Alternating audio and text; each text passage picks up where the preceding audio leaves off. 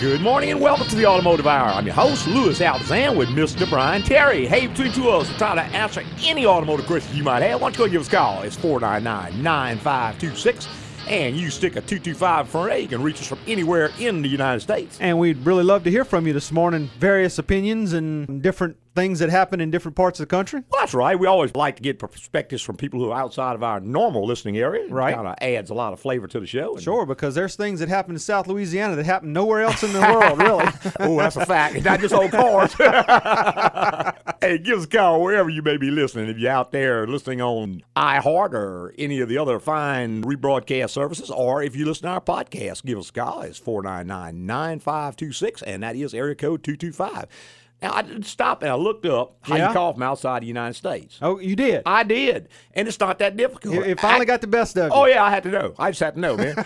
Actually, from Canada, it's just a one and the area code, just just like in the United States. Yeah. okay. Other countries have what they call an exit code, which is not very difficult. It's either zero one in some countries, zero zero one in other countries, and so on. You dial that before. You, Uh-huh. you know, everybody's going to have. You look go on the internet, go to Google, and just put international call, something like that. Right. And there's a whole list of different exit codes to exit your Country. country's system, and that way you access the international system. So it's not that hard. So hey, if you happen to be Hey. out there listening in Australia or that's right, Europe? Saudi Arabia, wherever, you That's just give us a call, man. of course, you got to get in the middle of the night to do it, but Yeah, well. yeah, what the heck? hey, we're going to our phone lines with Gerald. Good morning, Gerald. Good morning. Yes, Good sir. morning. Look, I got an 02 Hyundai Sonata. Okay. Now, every time we go up to the gas pump, put gas in this thing, Mhm. it won't start afterwards. Okay. Now, it seems as if it's sucking air. No. You know, no, they got a vent in the top of the tank, and what happens on those things, Gerald, is normally someone has overfilled the tank a number of times. In other words, your pump first cuts off, you're supposed to stop putting gas in it, but nobody Right. does that. Everybody keeps putting gas. Oh, Well, yeah, when you keep putting gas, yeah, what you keep doing is you're forcing gas into what they call a charcoal canister, which is a vapor storage device over time, what happens, that vapor storage device is going to break down because the, the membrane that holds all the charcoal in place, that gas gets into it, eats it up. Then the charcoal starts going out, it plugs up the vents in the tank.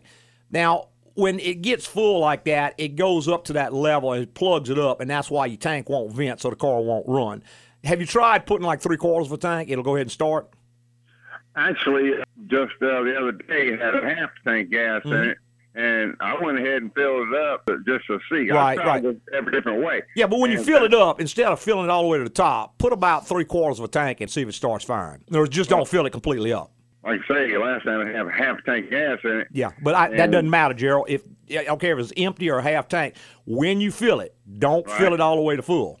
Okay, In other words, let's say your tank holds 12 gallons, right. all right, and it needs 12 gallons of gas. We'll put eight gallons in it, and then put the cap back on and crank it and see if it starts right up.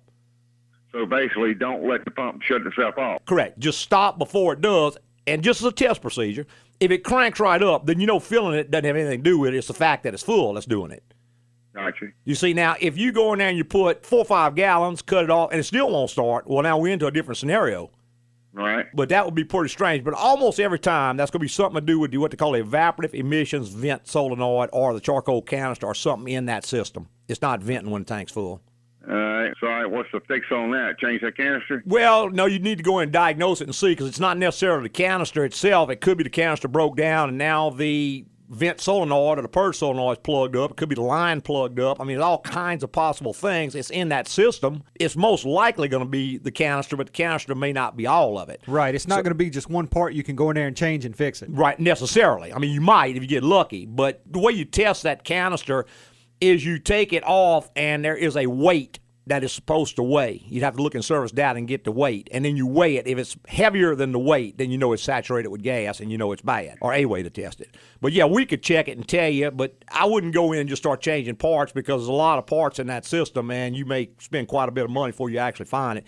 You'd be far better off to pay somebody a few dollars to check it and tell you which one it is, even if you want to do the work yourself. That system is real sensitive, so you got to be sure if you do start working on it that you are making the connections perfect Yeah, because it Yeah, check engine light will pop Right. on, and you you be fighting that for the rest of your life. Well, yeah, it, it done that. Just that uh, happened through a code of P eleven sixty six.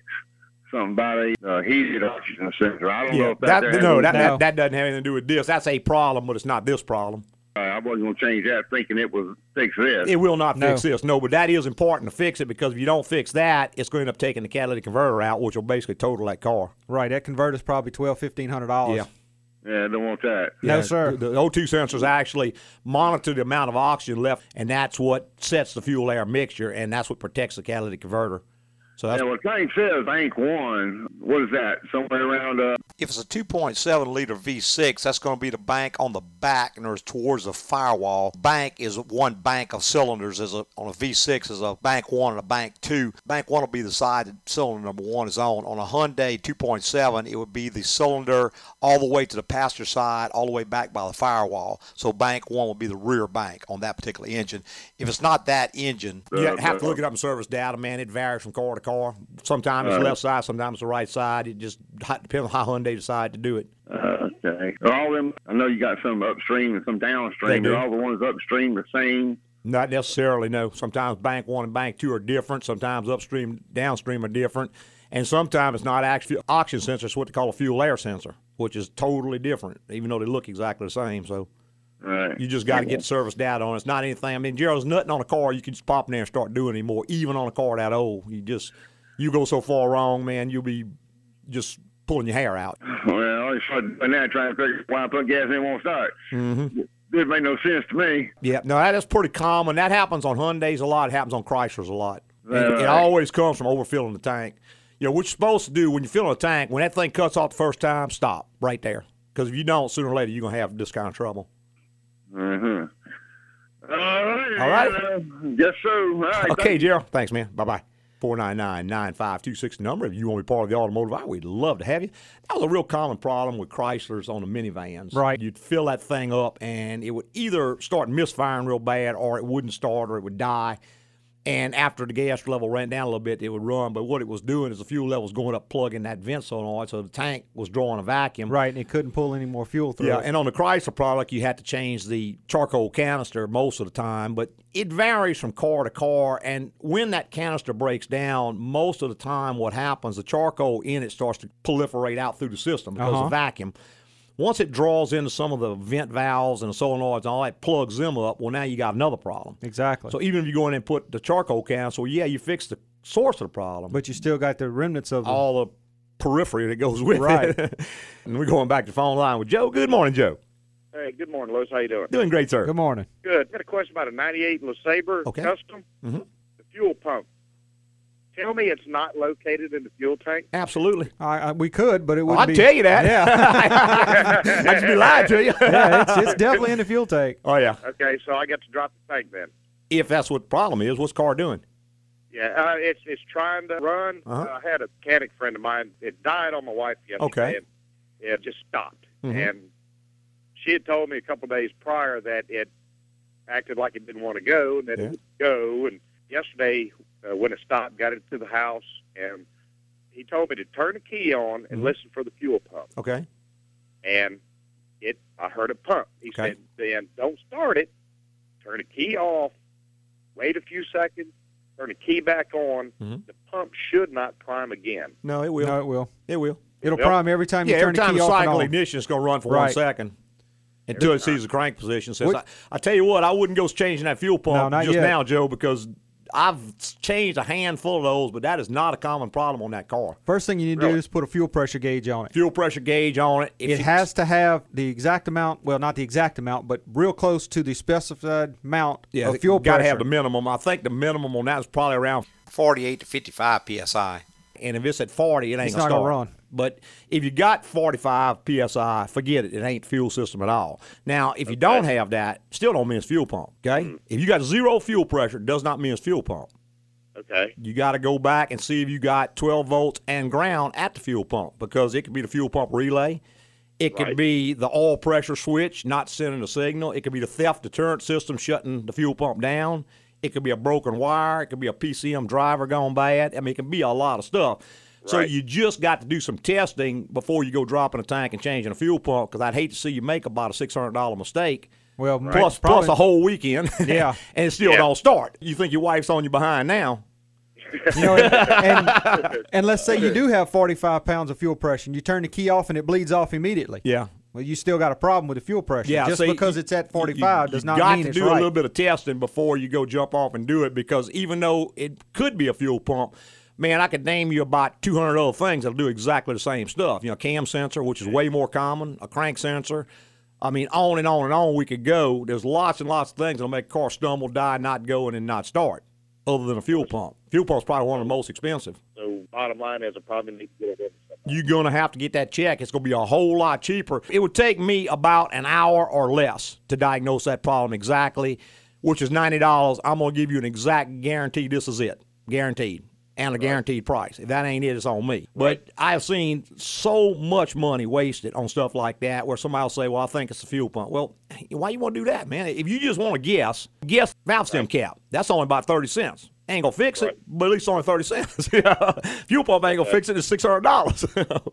and that's if you get a good one. Yeah, if you get a good one. Yeah, you might get a bad one if you go to a parts store. Probably worse than the one you're taking out. So, Yeah. yeah, you need to get that thing checked, or you need to go buy you some test equipment and test it. But don't jump in there and just change it. I can't say that we've changed a lot of fuel pumps on the Sabres. You know, it, that's not. No. Some of the other No. GM products, you know, if it was a Chevy pickup or it was a Suburban or Tahoe, I'd say you got a Pretty pretty, good good, chance. odds. But in that car, we don't see that problem that much. Not saying it never Right, so- happens, but we just don't see it much that much. So bottom line is, check fuel pressure with the gauge. Should Yep. be around 40, 45, 45 psi, Well, 48 to 55. and it it will bleed down. No, No. it shouldn't bleed down. Sometimes they will. If the if the check valve in the pump is bad, and you cut the key off, it'll drop off. But that's not going to be this problem. That'll be a hard start after a hot soak, kind of a problem. But if it's not starting at all, see every time you turn the key on, the pump is going to run for about a second. Right. Okay, and then if it doesn't see the crankshaft sensor turning, it's going to kill it because it doesn't want to flood the engine. But it's going to prime that pump every single time you cycle ignition. Now, if you just cycle it and then right back on, it may not because it's got a little memory in there and it's going to remember, hey, this guy's just sitting there flipping the key back and forth. But if you Right. turn it on, turn it off, wait a few seconds, hit it again, it's going to run it again. Right. Okay. All right. Well, hey, All I appreciate it. Okay, Joe. All right. Thanks, man. Bye bye. 499 9526 number. If you want to be part of the automotive hour, we'd love to have you. We're going back to the phone lines with John. Good morning, John. Morning, guys. 91 Ford F-150 two-wheel drive 302. Okay.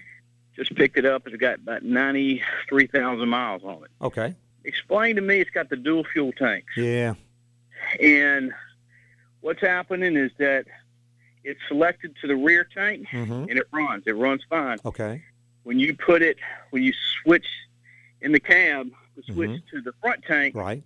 it shows empty, but it continues to run. Okay. I'm trying to understand, is there two separate sending units, Yes. one in each Yes, sir. tank? It's three fuel pumps and there's two sender units. Three now, fuel. Three fuel Okay. pumps. You got one in each tank and you got one on the rail. That system, Oh. John, was very, very, very complex. And see, on a, a truck that old with that low of miles, that Uh-huh. means that truck sat up a lot. So the odds of having rust inside those tanks is pretty darn high. Yeah. Trying to fix both those tanks is going to just about bankrupt you. Most people do on these old vehicles is they just abandon one of the tanks and convert it to a single tank system. That way Yeah. they can keep it full and keep the gas going through it. In 91, it wasn't such a bad idea to have that much gas on hand. See, with ethanol fuel, you got about a three month shelf life on gas. Then you're going to get uh-huh. phase separation. The ethanol's going to start falling out and you're going to rust Right. the devil out of everything in it. So with that much gas on a vehicle that's not getting driven that much, you just got a ticking time bomb. Yeah. So, but there, there is two sender units. It's two complete fuel systems, and then there's a booster pump on the rail, Okay. and there's also a diverter valve on the rail. All right. Okay. So that's just to leave it alone, just operate on one tank. I think I would. I mean, unless you just got some absolute need you got to have to go. But yeah, it's very, very, very complex, and it's very hard to keep it all clean and working because you don't cycle the fuel off enough with two tanks. Yeah. Yeah. Okay. All righty. All right, guys. Okay. John. Thanks, man. Mm-hmm. Bye bye. Hey, we got to take a quick little break. Steve, Mike, hang on. You guys will be straight up after this break. Travel my way, take the highway, that's the best. Just a guy here for Agco Automotive with a few things that chap my hide lately. $150 jeans, vanity licenses that are too complex to read, billboards that say drive carefully. Think about that one. Child beauty pageants. I mean, let's go ahead and set these kids up for failure before they get to kindergarten. And how about when you try to be nice and let someone out in traffic and they won't go because they're talking on the cell phone? Here's a message for you. Put the phone down! Another thing that chaps my hide is repair shops that use Swaptronics to fix your car. That's where they can't pinpoint the exact problem, so they just change parts, hoping to fix something, which means your repair bill could double. The experts at AGCO determine the exact problem, then fix it right the first time at the price quoted, which does not chap my hide. Want more info? Visit agcoauto.com. That's A G C O A U T O.com. Agco, it's the place to go.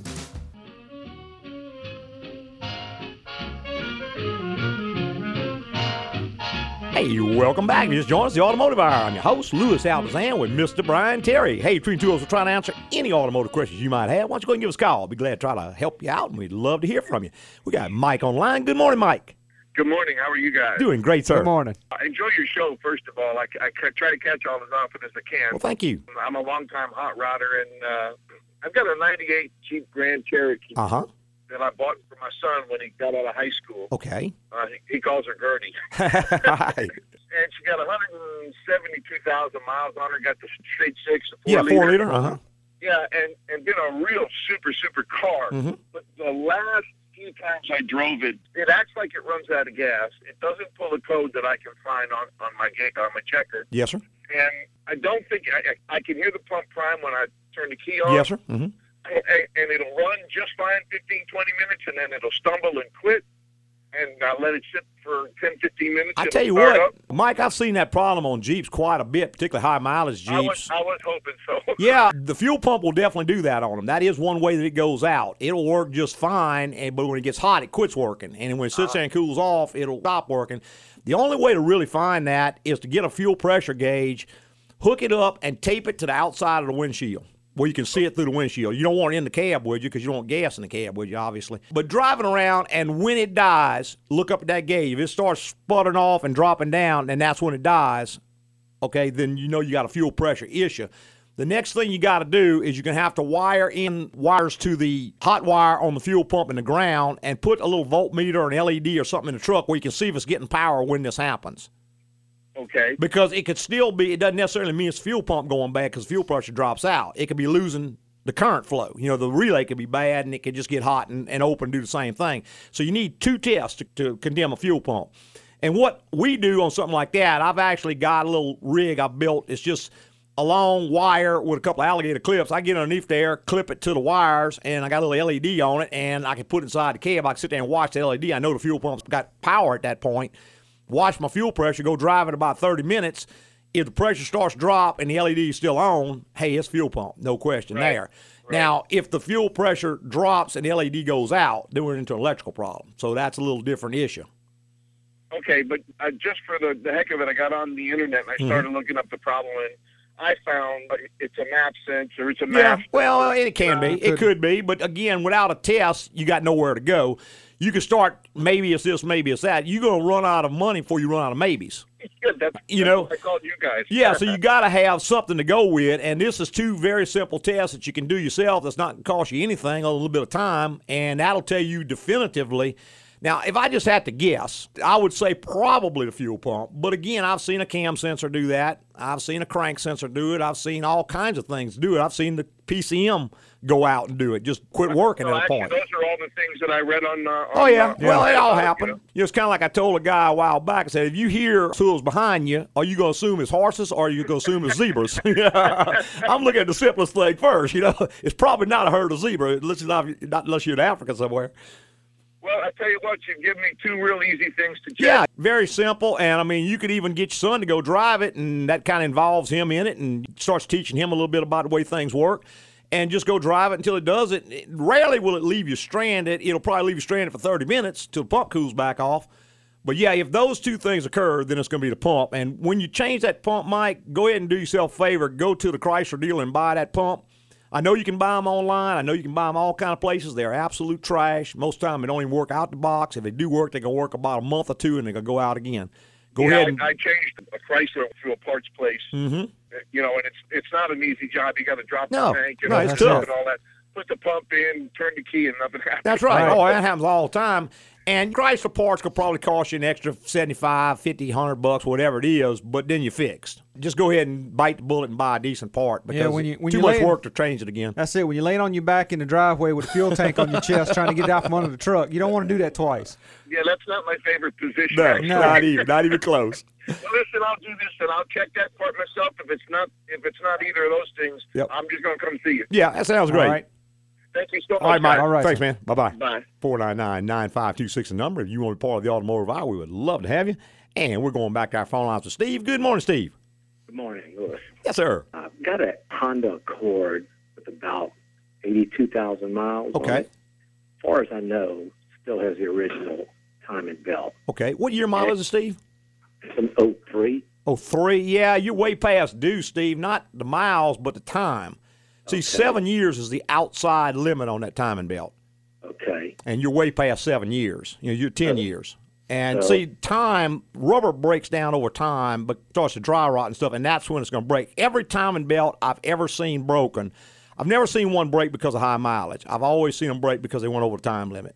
Because of age. Okay. Yes, age is a killer. So that definitely needs to be done immediately, if not sooner. If it breaks, you will lose the engine. That is an interference engine. Okay. About how much would I be looking at to get one? Steve, if I did that job, what I'm going to do is I'm going to change the timing belt, I'm going to change the cam seals, the crank seal, the tensioner, the outside belts. I change everything there, and you'll probably spend around eight hundred dollars somewhere. But then you're done with the job. Now there are people who go in and just throw a timing belt on it. They call that a belt slap. Now the issue there is you're going to spend probably four to five hundred dollars doing that, and then six months from now, if the cam seal starts leaking, guess what? You're going to spend another six hundred dollars to go back and change the cam seal. Plus, it leaked all over your brand new belt. Six months later, the water pump freezes up, throws the belt off, tears the engine up. So you see where I'm going? Yeah. While you're there, just do it all. Do it all. All right. You're already paying for the labor to You're get already there. paying the labor one way or the other, so you might as well go ahead and change all the parts that go bad. That way you're done. You're ready for another seven years. It's a great little car. I mean, it's just part of owning that car is changing Yeah. the timing belt. They seem to last forever. They the car lasts forever, but the timing belts don't. So I mean, you're already on borrowed time. I would not push that. Okay. And you cut the other part's called the cam seal. Well, go on my website, go to the search function, type in timing belt, and there's going to be a nice little article there with pictures. It's going to explain everything to you, show you pictures how it all works, and you'll come out away from there knowing more than 90% of the people in the world. All right. All right. The whole ball of wax would be, be around eight hundred dollars. It depends if it's a V6 or a four cylinder. The six cylinders are a little bit more, the four cylinders a little bit less, but somewhere in Give it- that neighborhood. Give it take fifty hundred. Yes, sir, exactly. All right. Appreciate that. All right, Steve. All right. Thank Thanks, you. man. Bye bye. 499 9526 number if you want to be part of the automotive hour. Joe, Rick, hang on. You guys will be straight up after this break.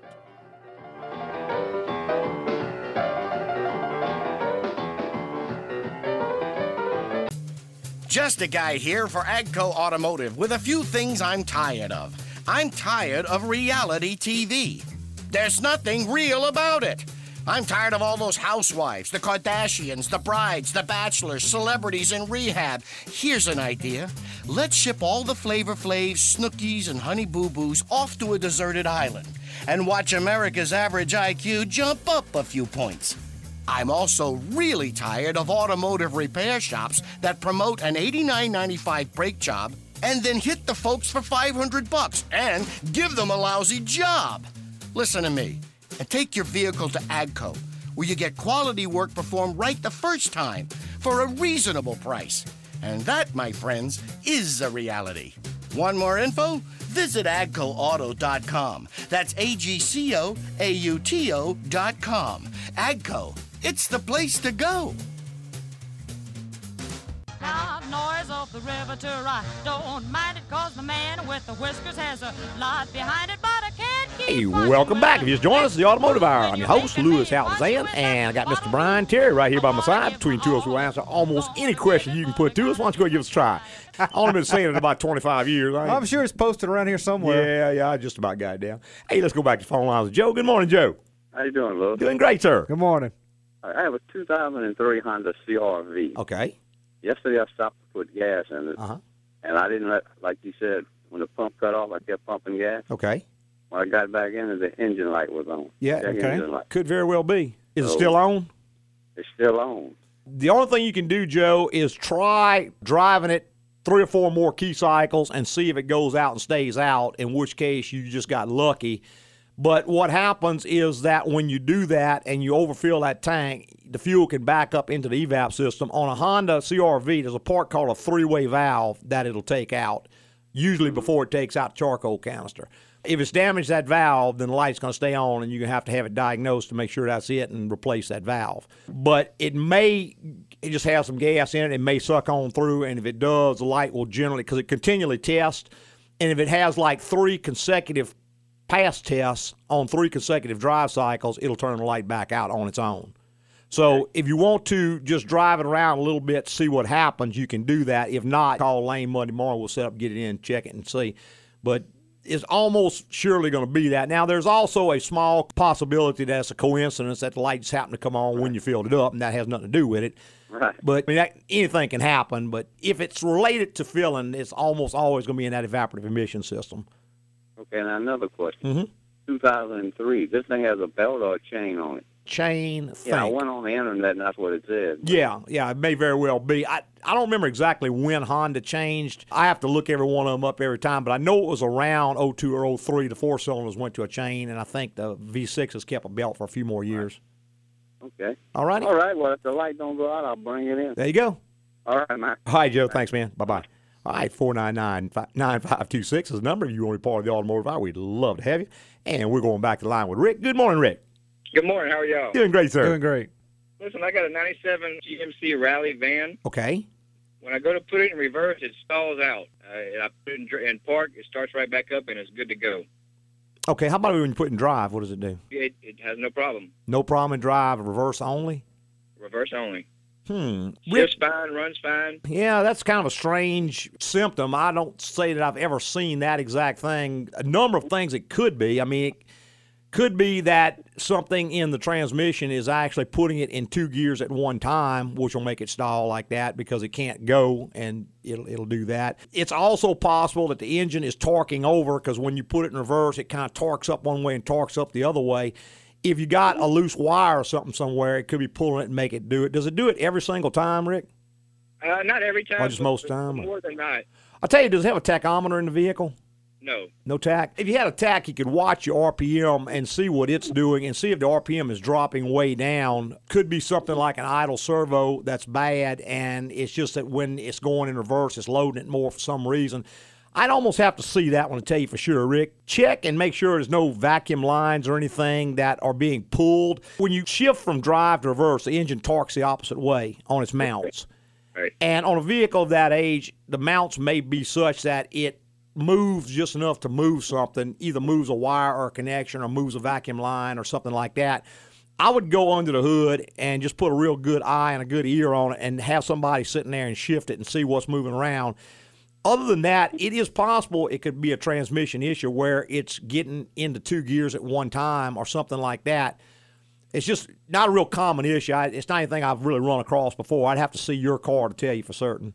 Okay, okay. All And right. Just make an appointment with you. Yeah, just give me a call and I'll give Elaine a call. She'll set you up a time, bring in, drop it off. I can put some instrumentation on it, and as long as I can duplicate it, I can tell you what it is.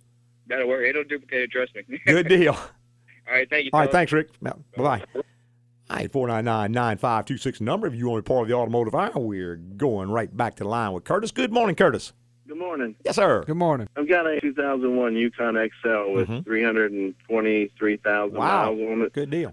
Well, a lot of that goes to you guys because you guys take good care of. All right. Well, thank you. But lately, when we go to start it, normally you, you know you turn the key and it starts the first time. And what it's been doing now is you turn it and it, it kind of struggles a little bit. Then you might have to start it just a second time to get it to start. What what causes that? When you say a struggle, Curtis, does it turn over at normal speed but just won't start, like, but just doesn't start?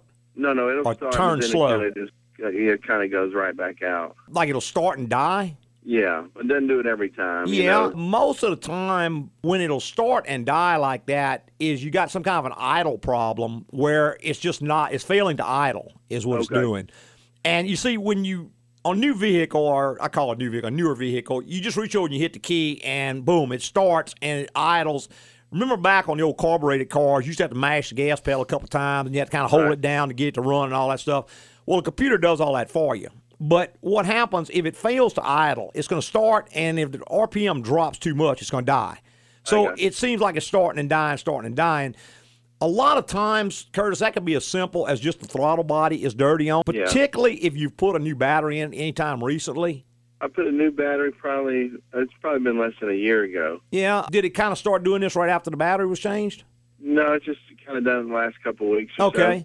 Yeah, I would go with either a dirty throttle body. It's possible it could be like a vacuum leak. Yeah. Particularly if it does it more when it's cold than when it's hot. If it doesn't really do it after it's warmed up so much, vacuum leaks are real common on that vehicle. It could be like the intake gasket, something leaking, and what's happening, the engine's leaning out too much. When it's Okay. cold, it's an open loop, so the oxygen sensors and stuff are not reading it, so it just dies. When it gets warmed up, the O2s come online. They can enrich in the mixture. Just add fuel trim to it. Is it setting a check engine light at all? No, no, everything's good. Well, the only thing, the only light I got on right now is the ABS light. Yeah. I would probably say either a dirty throttle body or a vacuum leak and be pretty easy to diagnose, particularly if it does it all the time. Right. Okay. All right. righty. Thank you. Okay, man. Thank you. Bye bye. sir. All right, 499 9526 number. If you want to be part of the automotive hour, we would love to have you. And we're going back to phone lines with Joe. Good morning, Joe. Hello. Yes, sir. Good morning. I got a uh, Toyota 2001 Avalon. Uh huh. 95,000 miles on it. Okay. And I know I got to get the belt changed and all that, but am I running a chance of tearing my engine up? Absolutely. Yes, sir. Oh, yeah, absolutely. You way, way, way past due, man. Car's 12 years old. Seven Yeah, years is the outside limit. Yeah, that's not that's an interference. Yeah, thing. absolutely is. Yes, sir. Okay, I'm starting to get a little smell of uh, burn oil. Is that Valve cover gaskets almost every time on that engine. Yeah. it's got a three liter in it, great engine. Almost every time you get that all burn smell, the valve cover gaskets are leaking and they run down to the exhaust manifolds, and then that's where the smell comes from. Okay, I got a couple of quotes now. Run around fourteen hundred dollars. Probably, probably so. Yes, sir. That's Mhm. about the right. Uh, Yeah, that's, that's in the ballpark. You just want somebody who's going to use OEM Toyota parts. You don't want aftermarket parts on it, and somebody who's going to do the job right the first time. Okay, where's your shop? Tell you what, just go to my website. It's www.agcoauto.com. They got a little map in there. Yeah, they got a map in A- there to show you anywhere in the world. AG. AGCO, Altazan's Garage Company. Ag, agco.com. Yes, Yes, agcoauto.com. Okay, thank you. All right, sir. Thank you. Bye.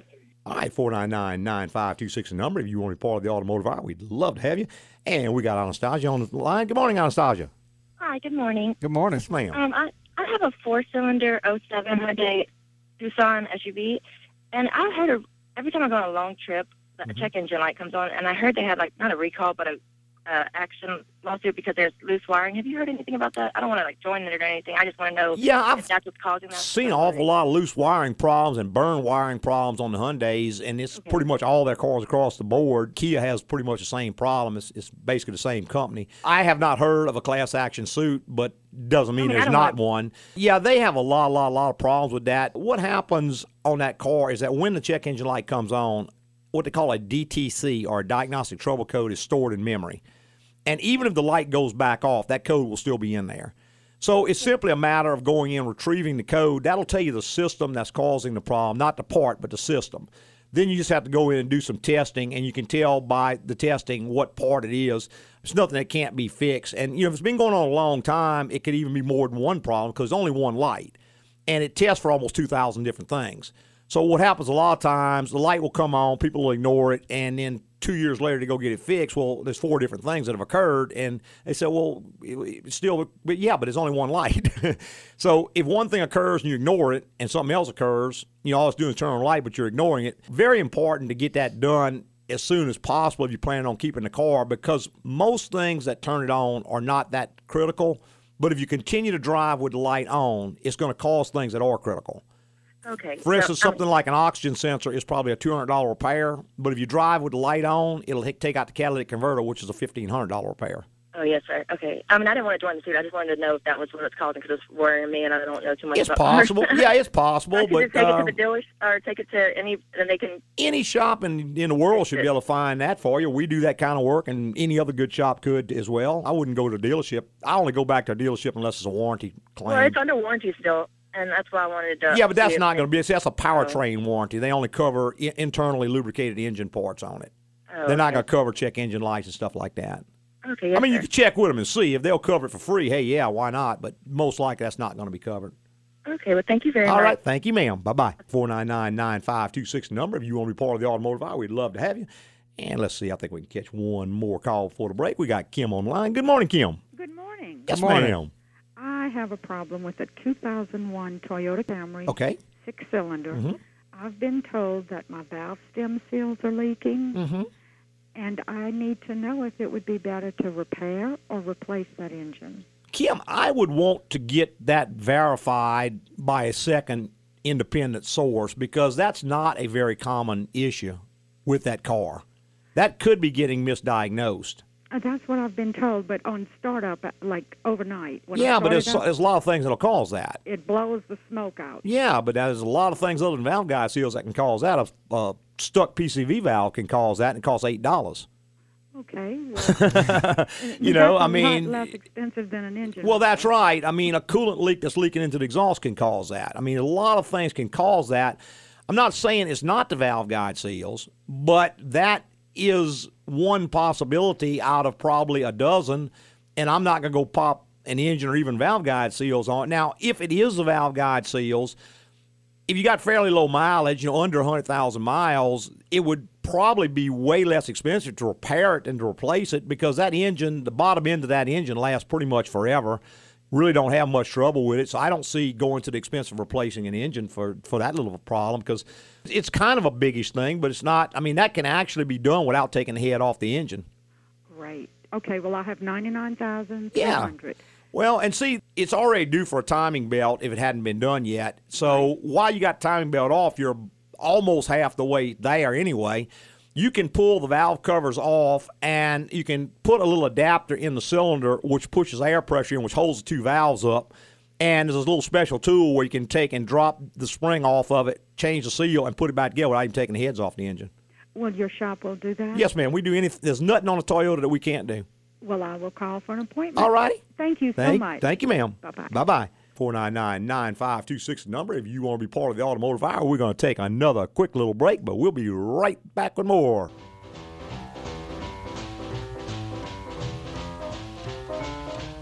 Just a guy here for Agco Automotive with a little advice for those who overshare on Facebook. I know I friended you, but please, I don't need to know what you had for breakfast or where you just scratched. I don't need to know your Uncle Dominic's political beliefs or that your mom painted her kitchen the color called frosted fern. And for the last time, we don't care that your cat, Doogie Meowser, really looks like Neil Patrick Harris. Some more advice? In this tight economy, why waste money on a new vehicle?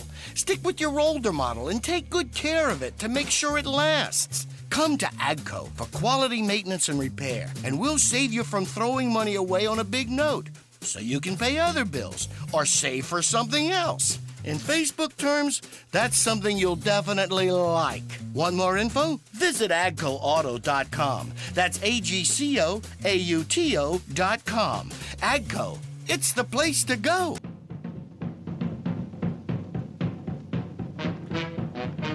Welcome back to the final segment of the Automotive Hour. I'm your host, Louis Altazan, president of Agco Automotive. Got our lead tech, Mr. Brian Terry, right here by my side. Hey, between two of us, try to answer any automotive questions you might have. Why don't you go and give us a call? It's 499 9526. And that's what Jim did. Good morning, Jim.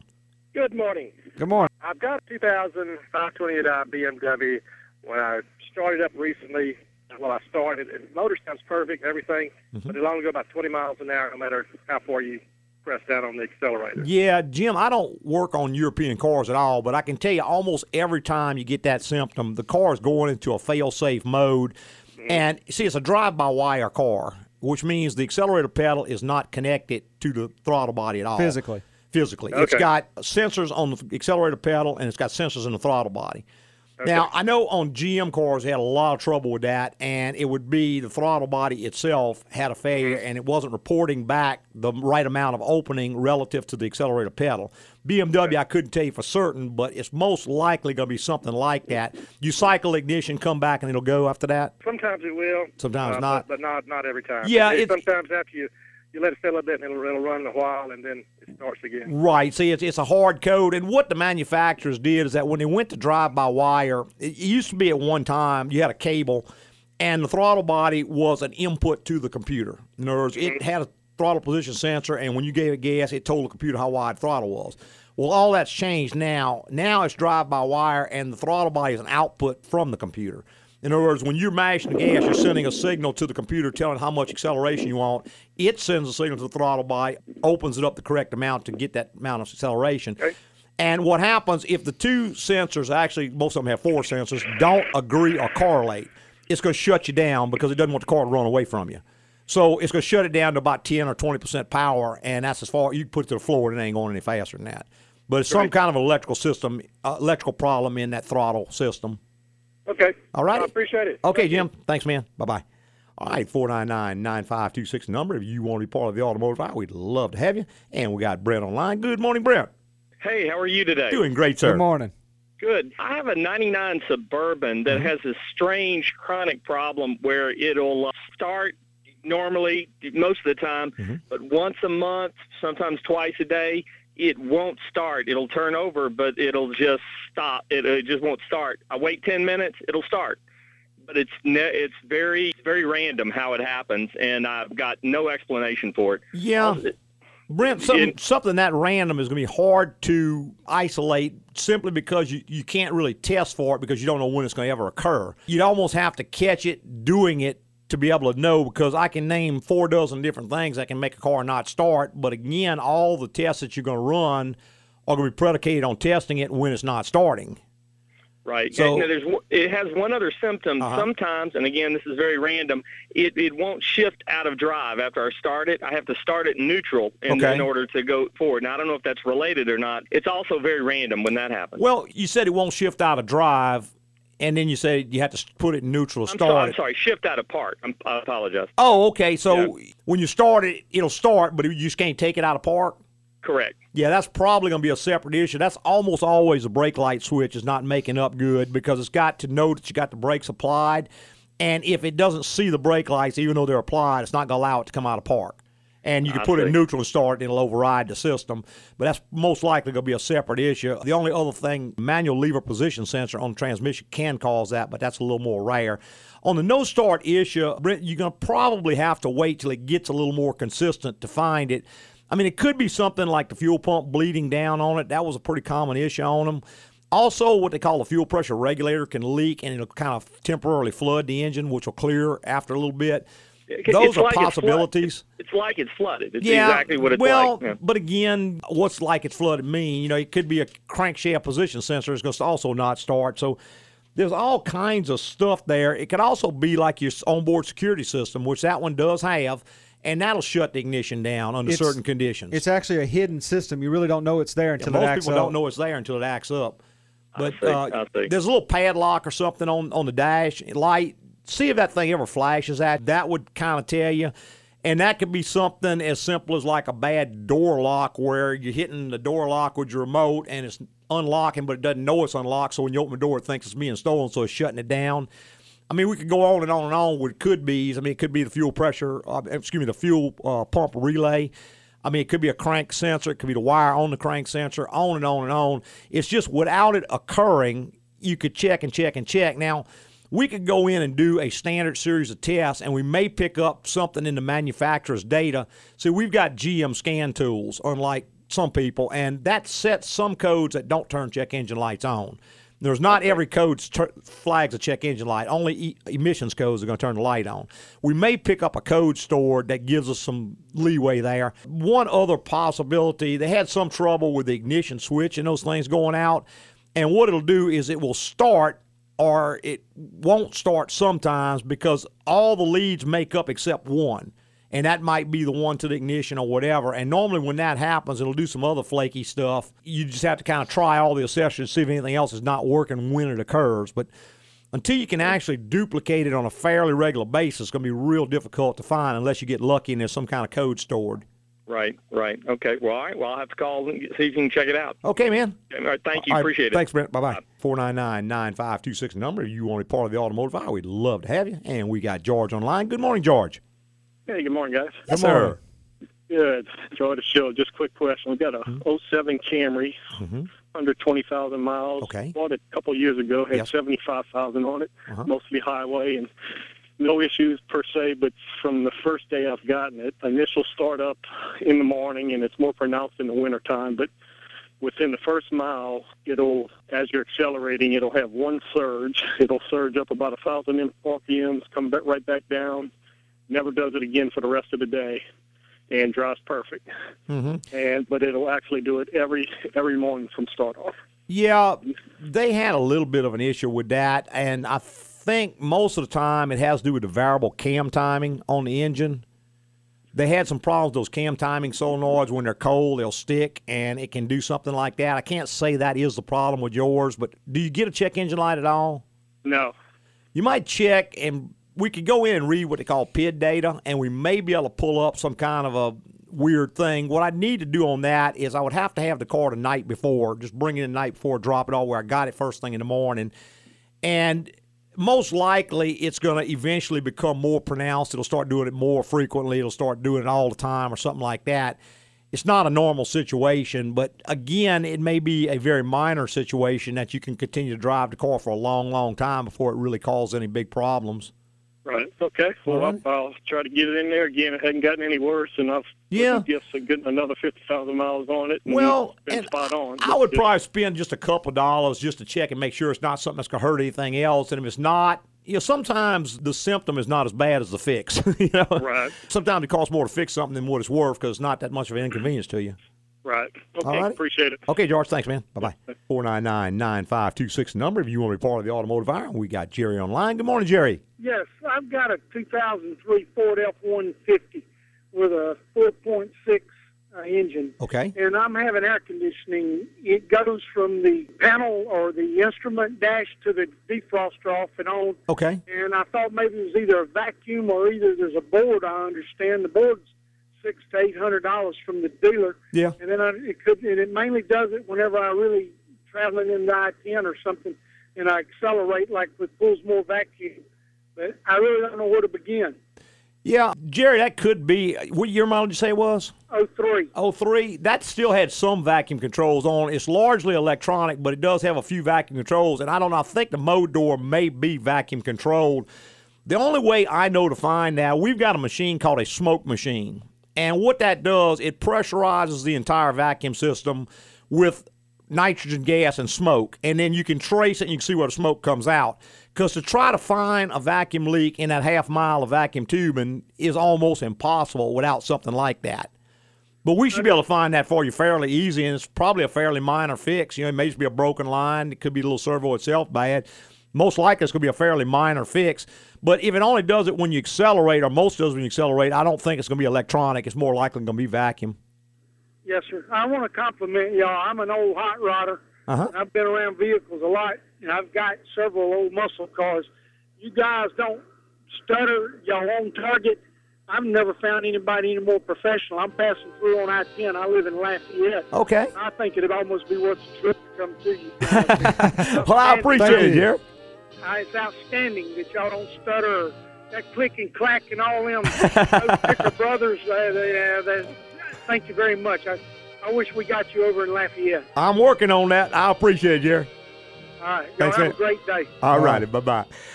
Use a whole good hour. That's it. Hey, I want to tell everybody how much I appreciate them listening this morning and every Saturday morning on Automotive Hour. I'd like to thank all our podcasters for listening this week and every week. Tell your friends, go to iTunes, give us a written rating. Yeah, we really appreciate those written ratings because that moves up and gets more people listening. Preceding was opinion based on our experience in the automotive industry. Have a great weekend.